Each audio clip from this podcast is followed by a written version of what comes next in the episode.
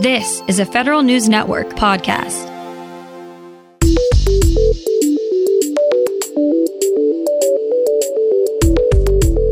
Coming up on today's Federal Newscast, the Navy ship that found itself on the front lines of the coronavirus pandemic is finally heading back out to sea.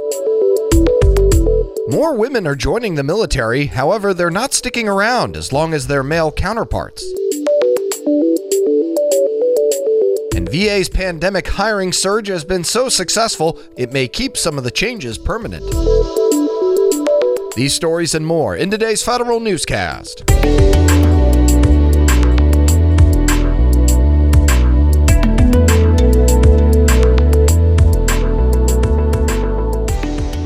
Welcome to today's episode of the Federal Newscast. I'm Eric White. The USS Theodore Roosevelt is set to head back out to sea this week. The aircraft carrier has been tied up in Guam for the last two months while its crew moved into quarantine to deal with the coronavirus outbreak. For now, the Roosevelt will operate with a scaled back crew of about 3,000 sailors. 1,800 are still in quarantine on shore. 1,000 of the carrier's crew members have tested positive for the virus over the past two months.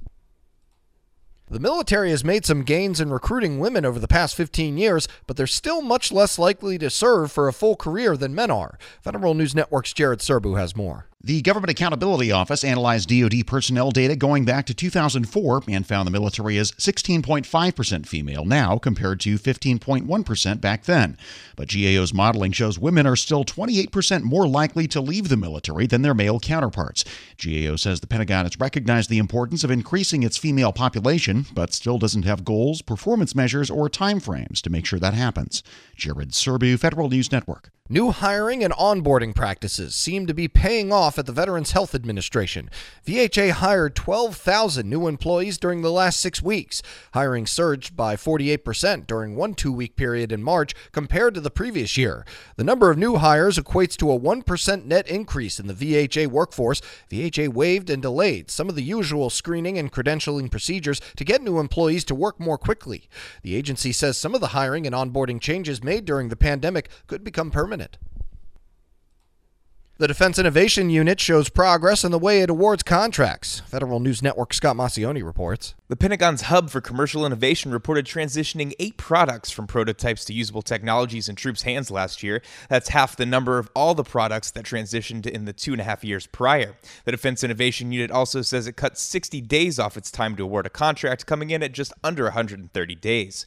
The stats bode well for DIU, which is under the scrutinizing eye of Congress as a poster boy for how well DoD can adapt to new ways of buying state of the art weapons quickly. Scott Maucione, Federal News Network. Six agencies modified 10 rules that reduced the regulatory burden on small businesses by $773 million in 2019. In its annual report to Congress, SBA's Office of Advocacy says the Labor Department's change to the white collar exemption from overtime rules under the Fair Labor Standards Act accounted for the largest amount of compliance savings. The Office of Advocacy tracks agency progress in meeting the requirements of two executive orders issued by President Donald Trump to reduce the the regulatory burden on small firms.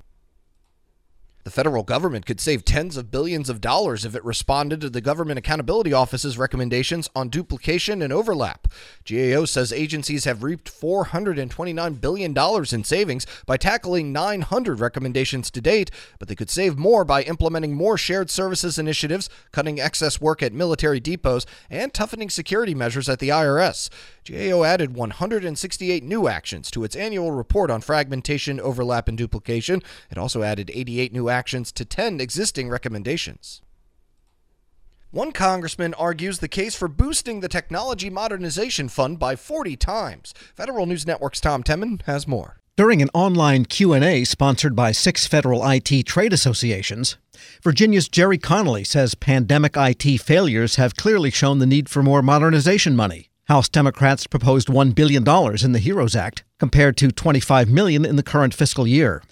Connolly says too few of his colleagues understand that most of the 95 billion agencies already spend on IT is spoken for, keeping old systems alive. I'm Tom Temin. The Pandemic Response Accountability Committee builds out its leadership. Linda Miller, a fraud risk management executive at Grant Thornton, will serve as the committee's deputy executive director.